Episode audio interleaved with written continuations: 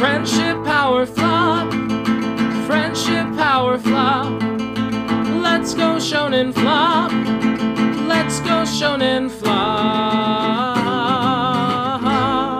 Welcome to this episode of Shonen Flop, where we talk about manga series and Shonen Jump that didn't make it big. I'm David, I'm Jordan. and this week we're talking about Moriking, and we're joined by our guest today, Luke. Hello. Luke, thank you so much for joining us today. Can you tell the audience like a little like 30 second summary about yourself? Uh, hi, my name is Luke Hare. I'm on Twitter at, at Coltreg, K O L T R E G. I write comics, I podcast, and I do role playing game stuff as well. Awesome. Yeah, speaking of your stuff, I noticed you just got done like a huge thing wrapping up the entire Marvel Ultimate Universe, it seems. Yeah, over two years, a friend and I covered all of the Ultimate Universe on our podcast where we were attempting to rank and discuss every alternate universe in more Marvel than DC, but we also did DC and some other stuff. What is the best and worst alternate universe so far, would you say? The best alternate universe is one where J. Jonah Jameson ends up adopting Spider Man. He adopts Peter Parker, and everything goes wild from there. That's such a good premise. That is pretty fantastic. And the worst one is something called Spidey Baby, where somehow Spider Man and Mary Jane have a child, which is a weird anthropomorphic spider, which is pretty much just a large spider in a diaper for whatever reason. And it's just god awful nightmarish gag strip. And Mary Jane is essentially turned into Nanny from the Muppets, where she just is a body, no head. I was kind of hoping Spider Baby would be like, what if Peter Parker was like reincarnated as like a K pop star, and that was like the name of his band? But that wouldn't be the worst alternate universe, David. Oh, I'm sorry. I thought we were still talking about the best alternate universe. So sorry. But why don't we get into speaking about um, insect related weird universes? Let's get into actually. Oh, that's true. Yeah. Wait, that that kind of does dovetail nicely into this comic, doesn't it? There you go. I made a transition so good, I didn't even have to compliment it myself. Yeah, good job, man. We're already taking W's today. The kind of positivity we're feeling is the kind of positivity that comes after reading Mora King, I will say. Yeah, this series was like the most wholesome shit. We will get into that in just a minute as we start, though, by getting into the manga details. Moriking was created by Tomohiro Hasegawa. This is, I believe, his third major series in Shonen Jump. So before that, he did a series called Koi no Cupid, which was a school combat series in 2013 that ran for 20 chapters. He created Shatsuma K, a one shot, and then his most successful series he's ever made was called Spring Weapon Number One, which was in 2016 and lasted 69 nice chapters, and it was about evil androids trying to take over the world. And this series, though, lasted for 35 chapters over four volumes and ran from April 13th, 2020 to January 18th, 2021. I believe it is the first member of the 2021 cancellation club we have covered so far. This was a COVID manga. Yeah. Our Blood Oath commented on COVID for like a second, as Jordan noted in the episode, but so far I don't think we've read anything that actually like says COVID by name or like explicitly shows everyone wearing face masks. You know, that's fine. I'm not expecting that. It probably shouldn't. I think that if we do start getting those manga, it'll be like in a year, you know? Yeah. Yeah. I could have totally seen Neolation like embracing COVID as an element to it. Yeah. And then I also want to give this week's Gaiden fact, which for those who are unaware, we have a awesome person Tucker who makes Shonen Flop Gaiden, which are kind of like companion episodes where he goes into details like the translation, some of the lore. He did a super awesome one just about vampires in Japan that you can find on our YouTube channel for our Blood Oath. And so the Gaiden fact I want to talk about this episode is something interesting is in Japanese, apparently all of the character names are actually anagrams of what the name of the insects are. And each of them also, I think, contains the katakana for the word king. So that's like how you could tell who the candidates were is literally they had the word king. So Moriking is the only one where they kept that. But I thought that was a really interesting detail of the names of the characters. hmm I could definitely tell when I was reading this that there was something going on with the names. Mhm. I don't speak Japanese, but like, there were definitely like a couple words where like, hey, wait a minute, I've seen that word in Digimon for a bug type Digimon.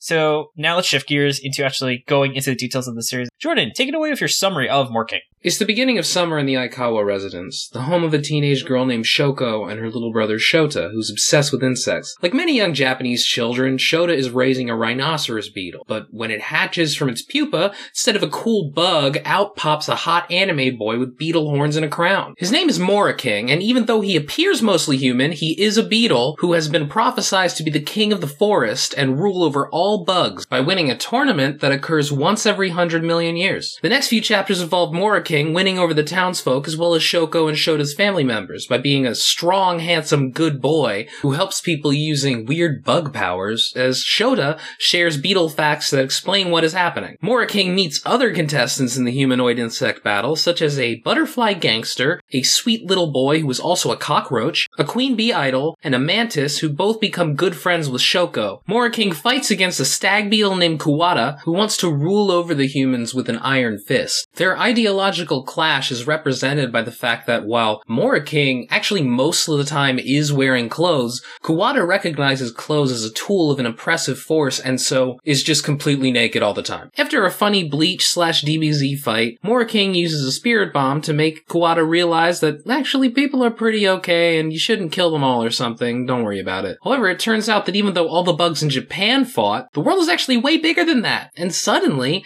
a Hercules Beetle Man appears with pincers so big they do the Doug Dimmadome massive hat thing from the Fairly Odd Parents, where like his horns just go right off the panel. He and his legion of bugs battle Moriking and Co. for bug supremacy in a series of strange events, but Moriking prevails and he becomes king, which grants him incredible power over the world. Six years later, Moriking has used these powers to make all the bugs except himself into people with normal human lifespans and caused everyone except for Shota to forget all about the events of that summer. But one day, Shota and Shoko go bug hunting in the forest and run into a familiar naked man clinging to a tree like a beetle. That's just manga, baby. I wish it was just manga, you know? This manga's special. There's beetles in real life, Jordan, if you didn't know. Mhm. They don't look like Japanese boys.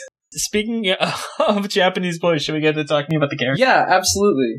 Okay, so I'll, I'll start things off with talking about, I guess, someone who actually isn't a high school boy, but Aikawa Shoko, who is a first year high school student. She is very nice. She loves relationship gossip. She has a very wholesome relationship with her brother, and she is kind of aggressive about making friends with people. You mentioned she's very nice, and I agree, but like, her character is primarily aggressive. She is the straight woman in this. She spends a lot of time reacting to things for comedic purposes. Yeah, She's kind of like Nami from One Piece, where she's the one who's like, that's a stupid idea, or like react like a normal person react to like all the weird shit that happens in the series. Yeah. But in a very comedic way, because we also get people who are asked to play it straight and who don't really do that, like people who are reacting in a believable way to why is there this beautiful boy with a beetle horn on his head? and a crown. And he can fly. And he can fly.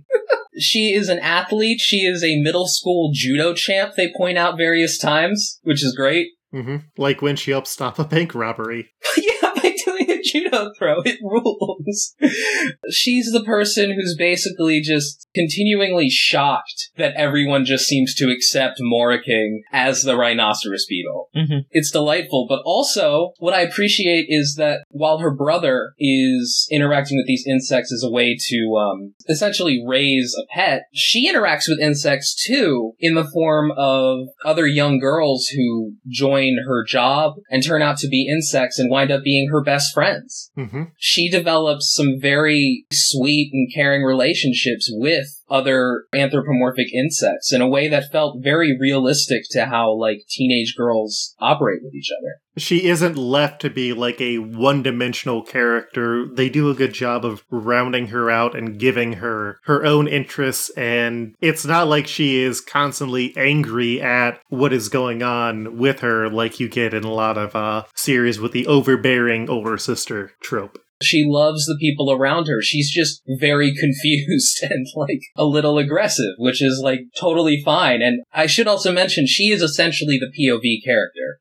And like, there's this wonderful moment where uh, she's in summer school and she's talking with Moriking, who is just randomly crashed her class and disrupted everything. And he's just remarking about how beautiful it is that because they're going to have full lives more than just a single summer, he is sad that he won't get that, but like she understands part of where he is coming from and why he is living his life to the fullest. And it's this great moment of recognition. That's the thing. Like, while initially she is very understandably freaked out by Moriking, but throughout the manga, she realizes, oh wow, he's actually like a good guy, and she's willing to change her perspective out of respect for him and out of love for her little brother. hmm And then speaking of, do you guys want to spend a little bit of time talking about her little brother Shota? Absolutely. I, I love this kid. Shota, just the kid who is 100% into insects in a way where, like, all of the character recaps compare him to different insects. It's so great. I now know so much more about bugs than I think I ever would have known before.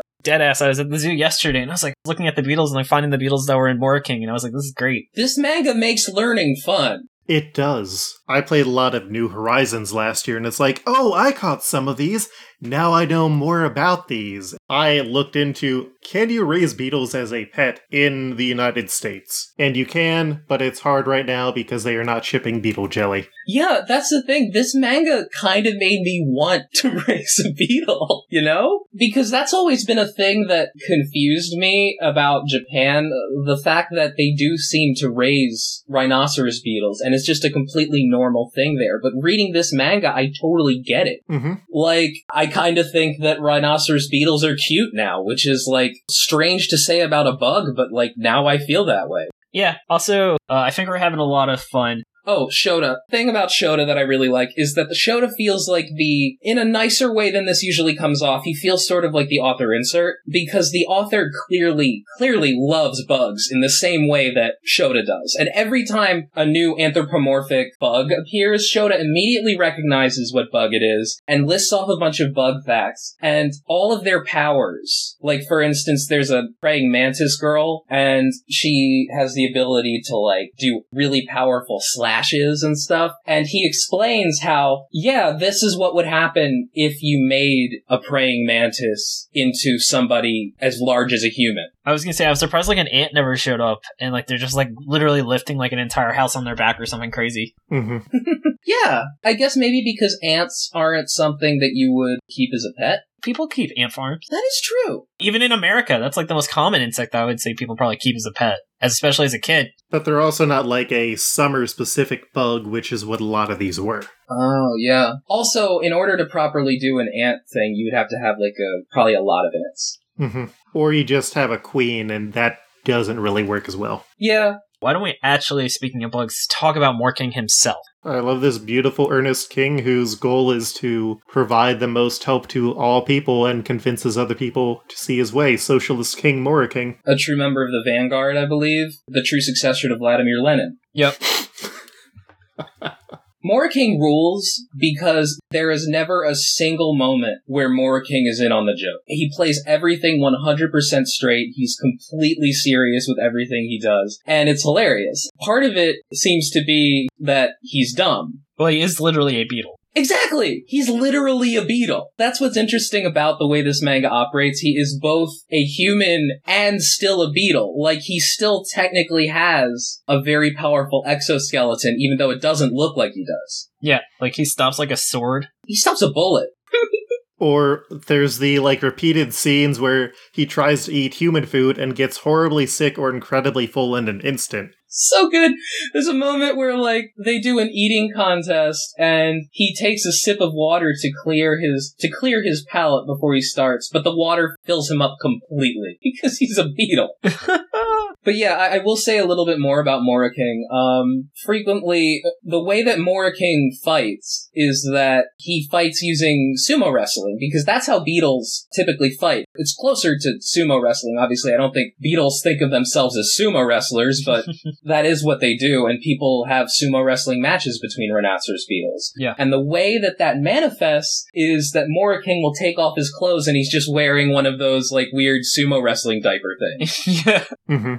Suddenly, it's hilarious. Yeah, it makes me want to go like see a beetle wrestling match, but I feel like that's kind of, I guess, kind of animal cruelty. Mm, Not entirely. It's one of those things where they do fight naturally, but also reading up on the hobby, it's like most of the people, if you're going to be putting this sort of money into your beetles, they don't fight with them anymore because it's like, oh, I don't want to get its shell scratched or what have you. Yeah. It is a complicated uh, situation. I don't understand enough about it. Like, it doesn't seem like uh, chicken fighting, you know? hmm They normally don't die, from what I understand. Yeah, they just throw each other out of the ring, I think. Yeah, I feel like the kids in this story would be a lot more uh, worried about it if the bugs did die. Yep, that is fair. The next character that's really worth talking about is the praying mantis character Maruki Oka, where it's kind of like she like tries to do some subterfuge and hides that she's a bug for a while, and then they like find out like kind of like the next chapter after she shows up, and then she's like, "Yeah, you got me. I'm a praying mantis," and then they have a fight, but she like isn't very good at fighting, so Moriking is like, "Oh, well, I'm stronger than you, but you can be my friend," and then she just kind of joins the posse. Yeah, her like initial idea is she's just fighting for her survival Mhm. and thinks that that's what it is. Like she's working 20 different jobs to try and get what she thinks is needed for her life. And then it's like after she realizes that it doesn't make her happy and she just wants to be friends, she changes and mostly shows up to eat or beat other bugs. True, but also I will say like the function that she really serves is she's Shoko's first real friend. Mm-hmm. What happens uh, when we first meet Shoko is she's working in a part-time job and everybody there who works with her is like much older than her. Like she's the only teenage girl until this other teenage girl shows up and that's Oka and they get along super well. It's very sweet and very heartwarming and Shoko is like stunned when it turns out, oh my god, she's also an insect? It's like they note how like the female insects are a lot better at like being a part of society than the male ones. Yeah, I noticed that. the other female insect, the hornet, Sisabachi Meo, where she's just an Asian giant hornet and she just like says her antenna is like a cowlick or something. And nobody questions it. And she just goes to school and stuff. And has mobs of people following her because you social personality types. Yep. And then she just keeps trying to stab people, but she's very ineffective, which is one of the problems of the series that the women are not portrayed as being very competent at fighting. I disagree with that because the thing is, the praying mantis girl is actually very effective later when they fight like a mob of like other insects. It's just that she can't do shit to Moriking because Moriking is like covered in incredibly powerful armor. And the comic actually points out that this is what it's like in nature. Praying mantises don't go after rhinoceros beetles because they can't do anything to them. Oh, that's cool. And the same thing with Mia, where her uh, stinger is unable to pierce him, but she is able to show up and fight later on in the world tournament. Spoilers, when they storm the stag beetle's strange chum bucket esque structure with giant beefy legs and horns, she terrifies the shit out of everybody in there because they're like, holy shit, it's a fucking praying mantis! Oh my god! So it's just she has a heart counter. Exactly. Uh, there's another character we're gonna get to. We may as well go to him now. Um, Are you talking about the butterfly guy? Oki Samura. yes! The Great Purple Emperor. Samura shows up and he looks like this punk. He has a scar on his face and he's always got a straw that looks like a cigarette. And he is owned by a little girl who's the same age as Shota. They're adorable. And Oki is great because he looks like this tough punk, but he really just loves the community, loves his owner, and is also a delightful idiot. Yeah, he kind of is the Japanese, um, the Japanese archetype of like the punk with a heart of gold. Like he's a bancho type, if you're familiar with that. Do you want to define that just for people that might not be familiar with that term? Yeah, so bancho um, refers to more or less like teenage, cool Japanese, like punk kids who are like kind of like in gangs. Like you see it a lot in anime. If you watch One Punch Man, that's Metal Bat. Josuke from JoJo Part 4 is kind of that. Half the characters from Yu Hakusho. Especially Kuwabara. Kuwabara is absolutely Oh yeah, Kuwabara's got the haircut. Totally. And that's the thing. If you see a kid in a manga and he's got a pompadour and he's wearing like a school uniform and he's like a tough kid, that's a Bancho. What I love, he has a straw. It was so funny when I realized that that's not a cigarette and that's a straw. It is such a clever touch. He's a butterfly. hmm Yeah, he's a butterfly. It's his proboscis. It's genius. I love that design choice. See, I feel like this episode contrasts with our Blood Oath, where I like am standing this as much as you are, so I can't make fun of how much you like the series. Yeah, it's good. It is. And then I think there's two characters we haven't touched on just so we can get into the negatives before we can start really getting into why we enjoyed the series so much. So the the next character was Kurots, uh, Kurotsuki Ko. He is a cockroach boy. He got kicked out by one of the other, by kind of like one of the main bad guys, or I guess the closest thing to like a main bad guy. The stag beetle. Yeah, and he's very good at like hiding and recon. He's kind of like their scout. He finds out all the details when some mysterious new insects show up. He's the one who really finds out their background. And yeah, he's just a really nice kid. He looks to be the same age as Shota. He's adorable. And I also love that, like, he feels very bad because as a cockroach, he's seen as a pest. hmm And it's great because he, like cockroaches, he kind of just hides somewhere. Like he'll, he'll hide under the refrigerator or something. Mhm. And they'll just be like, Ko, I need help. And then he'll just show up. One of the big things is, um, Shota and Shoko's mom loses her wedding ring. And Moriking asks Ko to please find the wedding ring. And Ko just like goes all over the place, like just jumps from all the surfaces in the entire house to find it underneath the washing machine. And Shota goes into how, oh yeah, cockroaches are very fast. It can go under any surface that they want and squeeze into tiny places. hmm Later on, when their grandparents show up, it turns out that because they've been helping the town so much, he's essentially running a small bat cave in a basement that nobody was aware they had.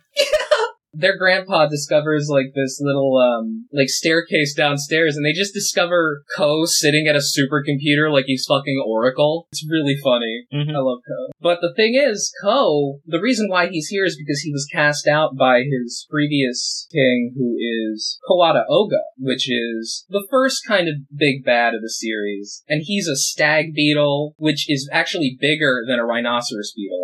That's kind of the first good matchup that Moriking has. And he doesn't like people. There's kind of a Charles Xavier Magneto energy between the two hmm especially because they were, were apparently when they were larvae, they were apparently rivals at a dojo. But even though Oga thought that he was stronger, the master gifted the final technique to Morike, and the final technique was, I believe, the spirit bomb. Except for love of the forest and summer. The fight between Moriking and Oga is essentially both a Dragon Ball Z and a Bleach parody. it's really good. Like, Moriking just makes a mask appear on his head out of nowhere, and it's called a Bug Kai, which, those are two Bleach references right there. They also give Shota a bunch of cards for his special moves that he can activate out of nowhere. And then Oka's owner, who is uh, Shota's friend who is his age, a girl named Sakura, feels really bad, so she goes and makes cards for Oki, and it's delightful. It's just enjoyable and it's very sweet. Like, these are little kids and they're being adorable like little kids are. Yeah, I mean, it's just the nature of the entire series. okay, and though, as much as we enjoy this series, I do think this series has some negatives, so why don't we switch into going into really why it failed? Luke, what would you say is probably the biggest weakness you identified? I feel like it has to be the art in a lot of ways. Like, the art is serviceable. Everything is clear, it gets across what he's doing. It's just not as polished as it could be. There's parts that look off model. Like, I love the weird looking dog Chappie, but Chappie does not look like a normal dog, and I think that's the biggest thing. If you're looking for, like, high end quality art and you're trying to get those, like, 3D gradients and everything, that's not what the series is. Chappie looks like Knuckles from Sonic. every time I see that weird ass dog. But no, it's true. One of the worst manga that we've read on here uh, is called Bone Collection, and the art in Bone Collection is terrible, and it's an awful gag manga. Weird sexist stuff throughout the whole thing. Moriking's art is like on the similar level, but it just works so much better. I feel because it's cute, Mhm. but at the same time, it absolutely is rough. It feels a lot like you just got your book on how to draw manga, and this is how you're going to approach. And it's things like when the grandpa appears, his head, like, he's bald, and so the top of his head is just a round orb instead of like an actual skull shape. The artist very clearly did not want to draw action, either due to a lack of skill or laziness. Like you notice every single fight in the series is resolved in maybe one or two pages. And that is really disappointing when Japanese bug fighting is a real thing and they really could have made some pretty cool fight. Look at the praying mantis fight. That wasn't even a fight. It was just like, oh, it doesn't work. And yeah, I get it's a joke, but it just was a very clear excuse for the author not to even have any sort of actually drawn physical violence in the series. Yeah, I think that's valid. I definitely think that the author really was also just not interested in making an action. The author is definitely more of a more of a gag manga kind of guy. And I think it's about setting expectations. Like, for instance, I think my current favorite gag manga in Shonen Jump is High School Family, which has, I would say, all the weaknesses the series does. Like, the art is not good. It has the most cursed looking cat you will ever see in Shonen Jump, but it is absolutely hilarious. And it doesn't really try and it doesn't set any expectations for there to be like a sense of action or violence. Well, I think this series just, when you describe the series to someone, you immediately compare it to things like Shaman King or Zatch Bell, or in particular Zatch Bell, as we discussed, where yes, there was a comedic element, but Zatch Bell still had legitimate fights in it. There were multi-page, there were multi-episode fights. You didn't get this half-boiled like, oh well, we set up a combat-oriented premise, we're not doing it, which really just made it that I had this expectation that there was going to be some sense of action that was going to be enjoyable that the series just withheld from you the entire time. Like no one ever says we don't use combat to con- to decide the king. Like they set up that tournament arc, they just keep subverting it every single fight of why it's not really a fight instead of establishing that as the rule. And I get it's funny, but it also meant like okay, so no one actually is going to fight in a series where everyone is super strong bugs. But I do think that in some ways, if it was just long, drawn out fights, we definitely wouldn't get as much of it as we got. And I am more here for the just random competitions that they give because it's something that I don't see in other places, and I appreciate the irreverence. You can tell that the author realized he was probably going to be on the chopping block at some point because suddenly, out of nowhere, like, well, we've introduced all these characters and we defeated uh, the stag beetle. Oh, hey, look, all the South American beetles showed up. There's actually a really great moment where the bugs are taught, hey, you guys realize that, like, the world isn't just Japan, right? And then they show them a globe and they're like, holy shit, there's all these other continents? That was great. then they fight a bunch of bugs from Indonesia to determine who the uh, who the winner is, and those bugs kind of show up out of nowhere, and we don't really get as strong characterization for them as we got for the previous round of bugs, Mm-hmm. which is a little disappointing. I think this series also was kind of like Time Paradox Ghostwriter, where I don't know how the series could have lasted for 100 chapters because it really, really started running out of steam like chapter 15 or so. And I know it probably was burning its material faster than it needed to, but still, I would not have expected the series to go past where it ended anyway. Mm-hmm. Yeah. Well, it, it sort of started with a time limit because it mentions over and over again and directly implies the whole time that, like, no, these are bugs and they're gonna die at the end of summer because bugs die after summer's over. They don't live very long. So, and at the end, they, like, uh, use magic to subvert that a bit. Like, you know, I'm, I'm okay with that. The series didn't need to end in a super depressing way. But, like, I don't know how they would have continued past summer. Mhm. It just feels like after that, that defeats the whole point of the manga. I feel like the only other way is like Moriking gets adopted by another family or something of that nature, which would have taken out a lot of it. But on the other hand, I wouldn't mind potentially seeing sort of a Digimon generations where it's just like, oh, well, here's the old people who are also now interacting because they've regained their memories of Moriking. Yeah, maybe they would have encountered the original, like, they find, like, these ancient insects or whatever, you know, like, and they're just all, like, 10 feet tall or some shit from, like, the Jurassic era Mhm. when bugs were huge. It would have had to have become a different man. hmm It would have had to have changed completely. So I'm kind of actually fine with where it ended. Yeah, I would not have minded more chapters of it because there is definitely the the switch that gets flipped. But I think all it sort of cut out was more of the non-overarching story ones. But I I love those non-overarching story ones where it's just like, oh, they're filming a movie now. yeah, I'm just thinking Moriking battle tendency. Yeah, the Hercules beetle turns into Dio. Yeah. oh god.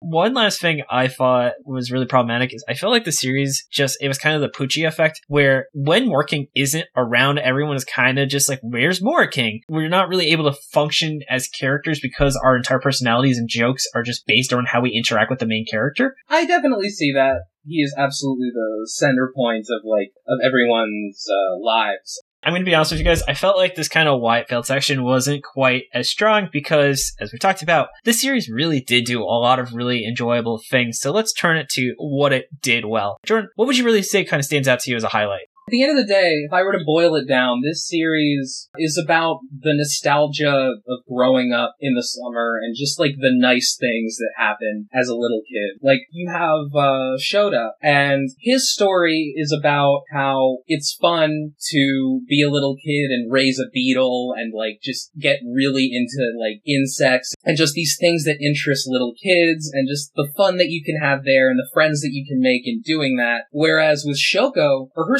story is about being a teenage girl and getting a part-time job and making a bunch of friends and just like having a good time over the summer. Like it really is the real Moriking really is the friends we made along the way. yeah. Mm-hmm. And I'm totally fine with that because that's like the whole point of the manga almost. Like it works really well. Yeah. And it winds up just being a very delightful series. I would wholeheartedly agree. It's just wholesome. The stakes are, I guess, high if you really thought about it, but relatively speaking, not really. And it's just nice to read where people are friends and it's just cute adventures and there's no bloodshed. And, you know, it's a nice change of pace to some other things in Jump. But, like, can you imagine going from reading Chainsaw Man to this every week? yeah, absolutely. Just like, uh, blood and guts and then, oh, I turn the page and, oh, hey, it's Moriking. Yeah. this nice, handsome anime boy with a rhinoceros beetle horn sticking up top of his head. yeah, and everyone's just so accepting of him too. They're accepting because he's really good. Like, oh man, one of the funniest things to happen in this manga. It just made me laugh for like a full minute. Mm-hmm. So the first page of this chapter, um, Shota runs in and he's like, Moriking, Mora King, he's in trouble. Oh my god. And I'm just thinking, oh my god, Moriking got in a fight. Moriking got hurt. Moriking is like doing something weird. The last thing I expected was turning the page to see Moriking getting arrested by some police officers. Yeah. it's so funny. And the cop is like, uh, I've been on the force for 30 years. I can tell when someone's lying. So he's like, all right, Moriking, how old are you? And Moriking's just like, one. And he's like, there's no hesitation. He's not lying. I've never seen something like this before. What? What's your occupation? King. Moriking's a total Chad, by the way. Giga Chad, for sure. Up there with MASH. Oh, yeah. I'd say he's more himbo than Chad in some ways. You're totally right. He is prime himbo. What do you mean by himbo? Like a bimbo, but a guy. Oh, okay. Mm-hmm. Pure of heart, full of ass. So you're saying like Moriking is like a dump truck beetle, you know? yeah, David, that's what I mean. God, this is a great episode. Another thing I really appreciate with the series was it didn't really try and establish rules to the world because it knew there was no way to explain anything that would make sense. It's kind of like MST3K, where it's like if you're asked too many questions, you're going to be for a bad time, so just relax while you're reading it. Mm-hmm. Just say to yourself, it's just a comic, so you should better just relax. But it's also interesting because the series does justify these things, but it justifies them by having Shota say, list off bug facts, and then just say, yeah, no, this is just an extension of what, how bugs actually act. It's just evolution, baby. It's evolution, baby! We're just going to ignore things like the square cube rule, which is why this wouldn't work. The square cube rule? Yeah. Yeah, so the square cube law is that as the size of something doubles, its mass cubes. So that's why there's a limit to how large things can be and why you can't just scale things proportionate. Why like an ant that was the size of a human would not be able to lift 100 times its weight because while it is 10 times larger in height, it is 100 times larger in volume. I mean, it's a series about a rhinoceros beetle morphing into a an attractive anime boy. Yeah, like just don't worry about it. Like really that's your issue, you know? Exactly. Oh man, it is so funny whenever a character is confronted with the fact that they have to realize that Moriking is a rhinoceros beetle. Like it happens a bunch of times, but it's always funny. Mm-hmm. One of my favorite moments is where Moriking is talking to the praying mantis girl, and he's just like, "I will show you what it's like to be a king." And then the next thing we see is Moriking just buries himself underground with just his like his rhinoceros beetle horn sticking out because that's what rhinoceros beetles do.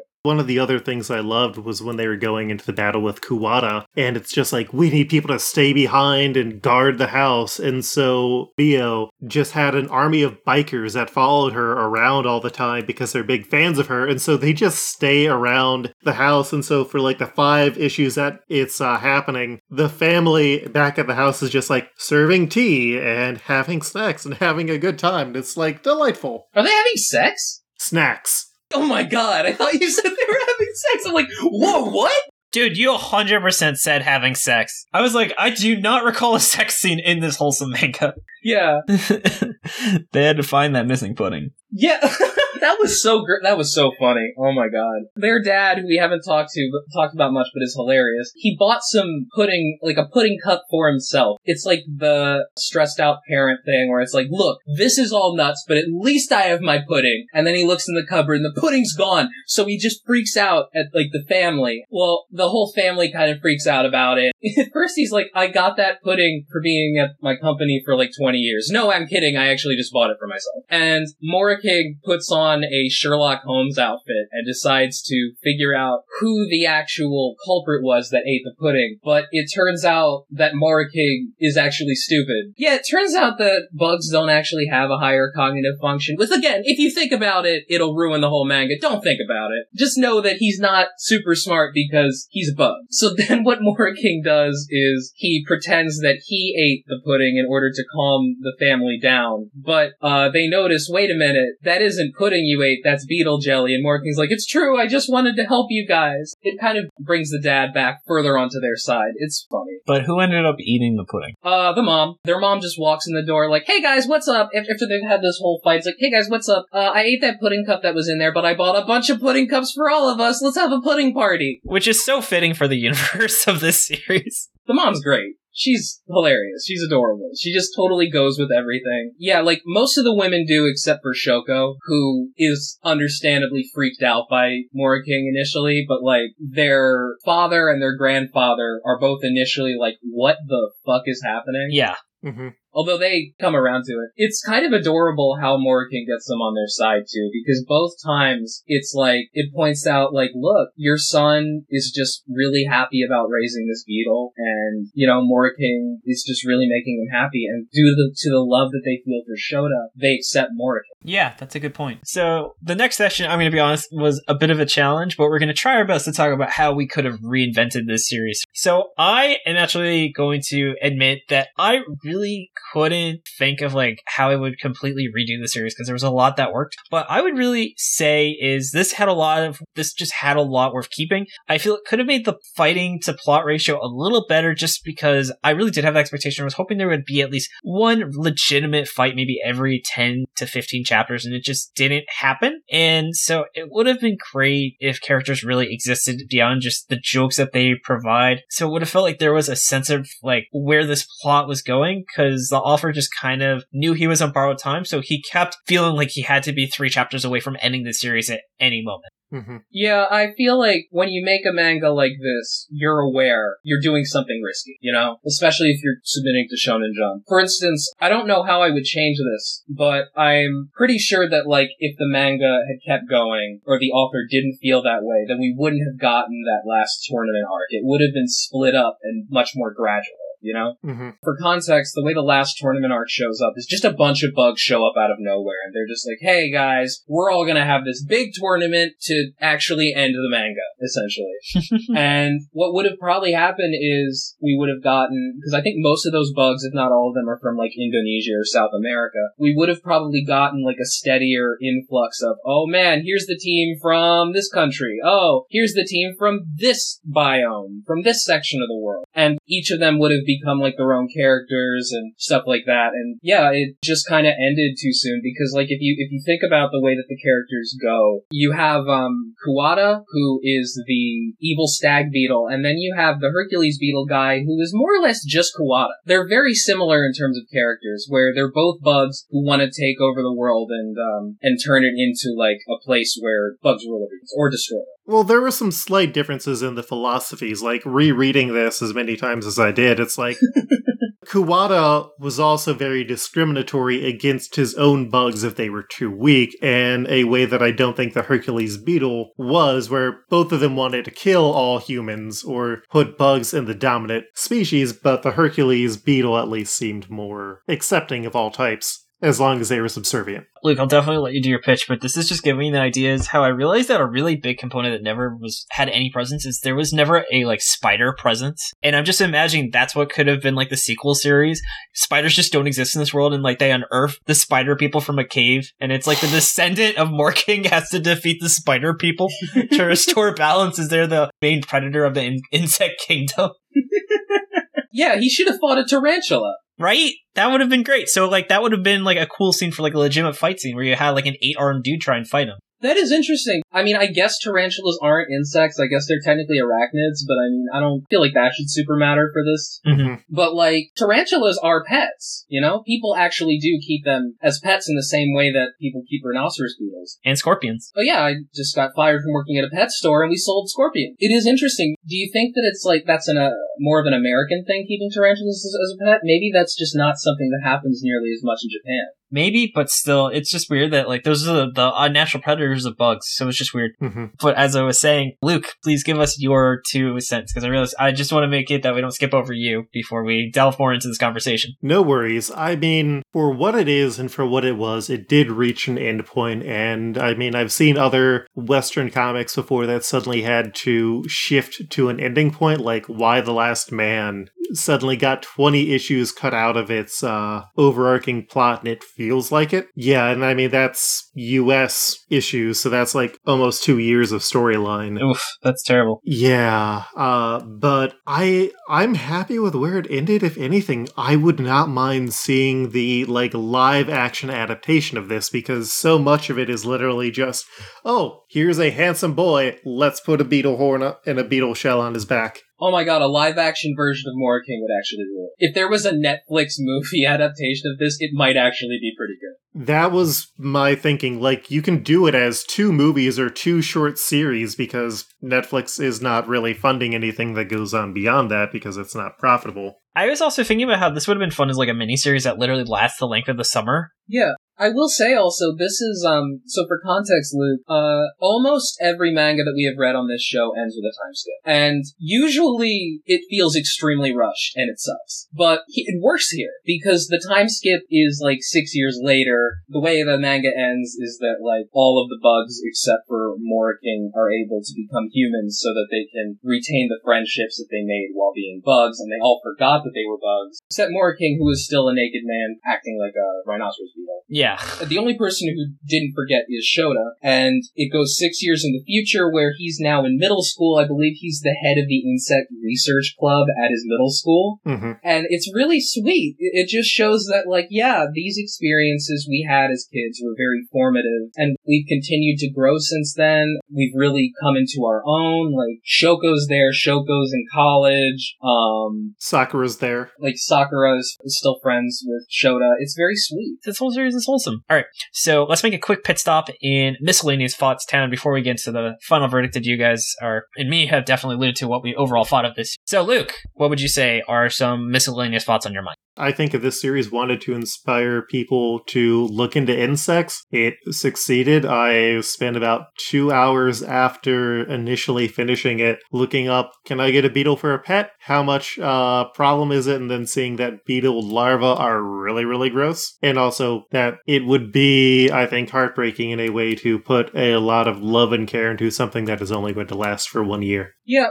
but I also feel like this manga points out that there's a beauty to that. hmm It was weird there was not a single The Beatles reference. Like, I was waiting for them to at least do like a chapter cover that was, you know, like The Road Walk or at least parody some other Beatles covers, but like they just didn't talk about it. I don't know if the Beatles are nearly as huge. Yoko Ono was Japanese. Oh yeah, it's true. Yeah, Yoko. Yeah, Yoko Ono. It would be funny if Yoko Ono is more popular than the Beatles. Man, that's probably not true. Oh, imagine if Yoko Ono just like you she had like she just shows up. It's like how Babe Ruth just randomly showed up in Security Busters. That ruled. Oh, And she's like, "Oh, these are the wrong Beatles," and leaves. oh, that would be so funny. Yeah. That would have been the funniest shit ever. Hot take, by the way. Yoko Ono rules and she invented new wave music. And then referencing something else, I think we talked about this, had this really, I could have seen this existing in the same universe as Ozu, which was a series we talked about, I think, two episodes ago by the creator of My Hero Academia.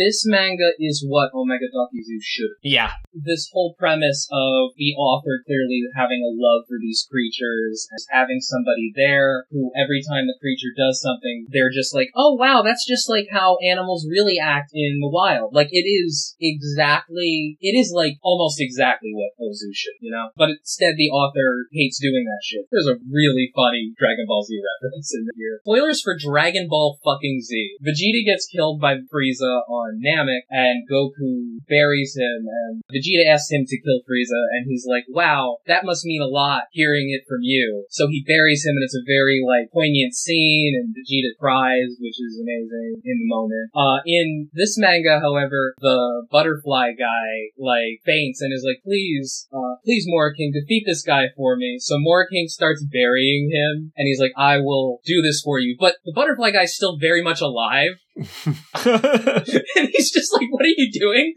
And his head's just sticking out. I'm also just always thinking about Chappie, that award-winning dog. Mm. that was so funny because he's Soccer's dog, and they have a um a town-wide pet contest to determine who the best pet is. And Soccer enters in uh the butterfly guy, and they're just like, "Why didn't you enter Chappie in?" And she's just like, "Oh, Chappie won last year."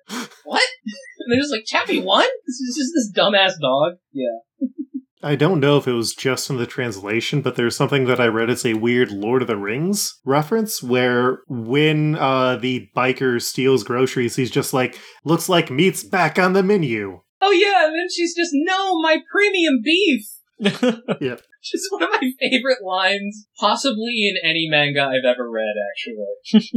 It's delightful with so many wonderful moments. The ramen eating contest, where the mantis girl is in it oh and Moriking drinks like one bowl of ramen and then is full. He drinks a glass of water. And then it turns out that the mantis girl is like doing well and she's keeping a toe, and then she just shits out a tapeworm that is just a fancy looking British guy because that's how mantises work in real life.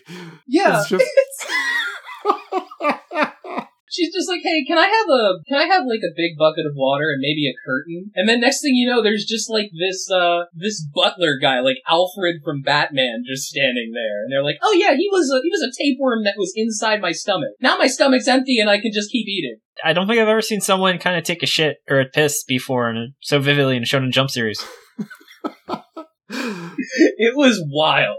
Oh god. Uh, speaking of nuts, are you guys ready to get to our final thoughts? Mm-hmm. Yeah. Jordan, how's my transition game been? I started really high, but I don't know if I've been maintaining. You've been going good. I don't know what nuts had to do with it, but I think you're doing a good job. Because this series was kind of crazy. Yeah. Whatever. Let's get into the final verdict. So I will start things off. My six word summary is bug out with some wholesome friends. I would agree with that. I worked really hard on that one. What was your six word summary, Jordan? I now want a rhinoceros beard. I like it. How about you, Luke? Forest King expands found family exponentially. My previous one was uh, Moriking is the friends we made, but I already said that essentially. I had a similar one and I scrapped it. I had two, and I was like, all right, well, that one I didn't already say, or no one else had made that joke yet. Can't really fit uh, the real Moriking was the friends we made along the way. I'm sure there's some way. You're like, okay, imagine a bunch of dashes between these words. Yeah. friends along the way, yeah, it's all hyphenated the whole thing is uh, hyphenated. It's like the real More Kings, the friends we made along the way. Two, three, four, five, six. Yes. Jordan's uh, six word summary eventually will just be six sentences where he's forced to take a break, and every sentence is hyphenated.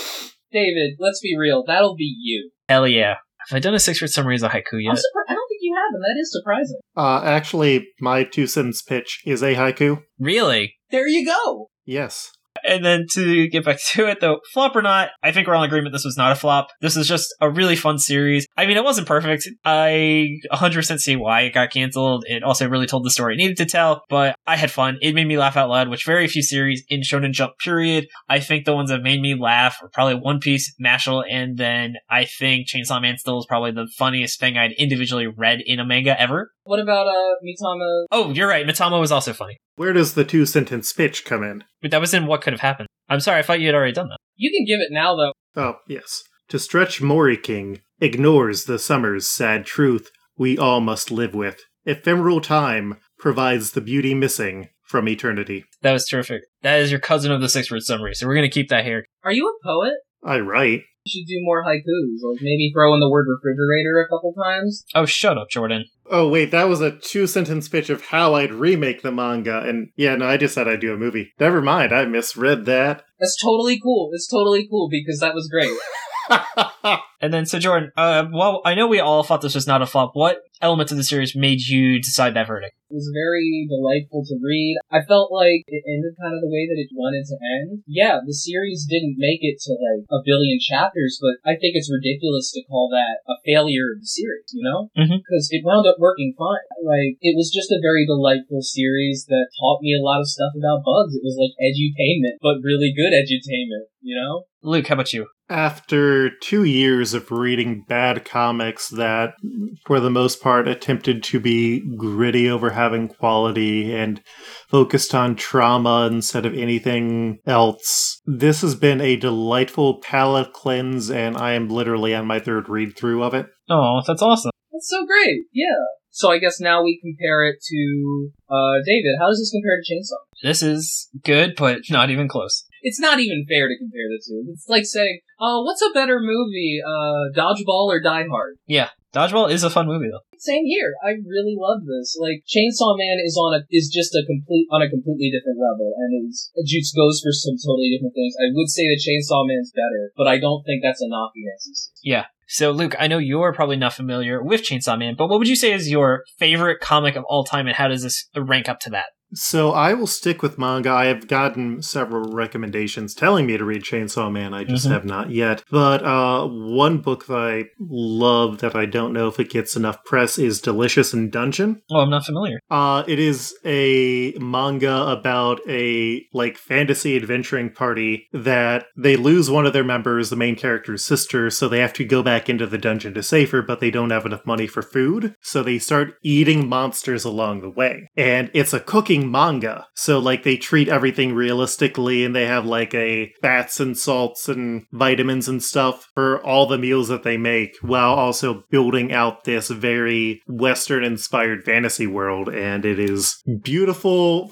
funny heartbreaking sad scary. Like it's sort of a altogether wonderful manga. And i mean it's far and above better than this, but it's also a totally different thing than this. It's like saying, yeah, this uh, $80 steak is a better meal than Taco Bell, but sometimes you just want some Taco Bell. Oh man, me and uh, this guy in the Discord, Din, just talk post about Taco Bell all the time, and it's great. I mean, I am disappointed by Taco Bell for removing so much of what I loved, but I missed the grilled cheese burrito, dude. That was my life for a summer. I miss the Mexican pizza. So, Jordan, though, we still didn't decide. Is this better or worse than TPG? Uh, so TPG Time Paradox Ghostwriter. I might still say Time Paradox Ghostwriter is a little better than this, but it's like it's close. Yeah. I feel more equipped to compare it to Mitama Spirit Buster. Do you think it's better or worse than Mitama Spirit Buster? Uh, yeah, I would say that's a better debate. I would say I think I enjoyed this more because I really felt like Spirit Busters just kind of started doing the same jokes over and over again, while this one still kept me laughing. Yeah.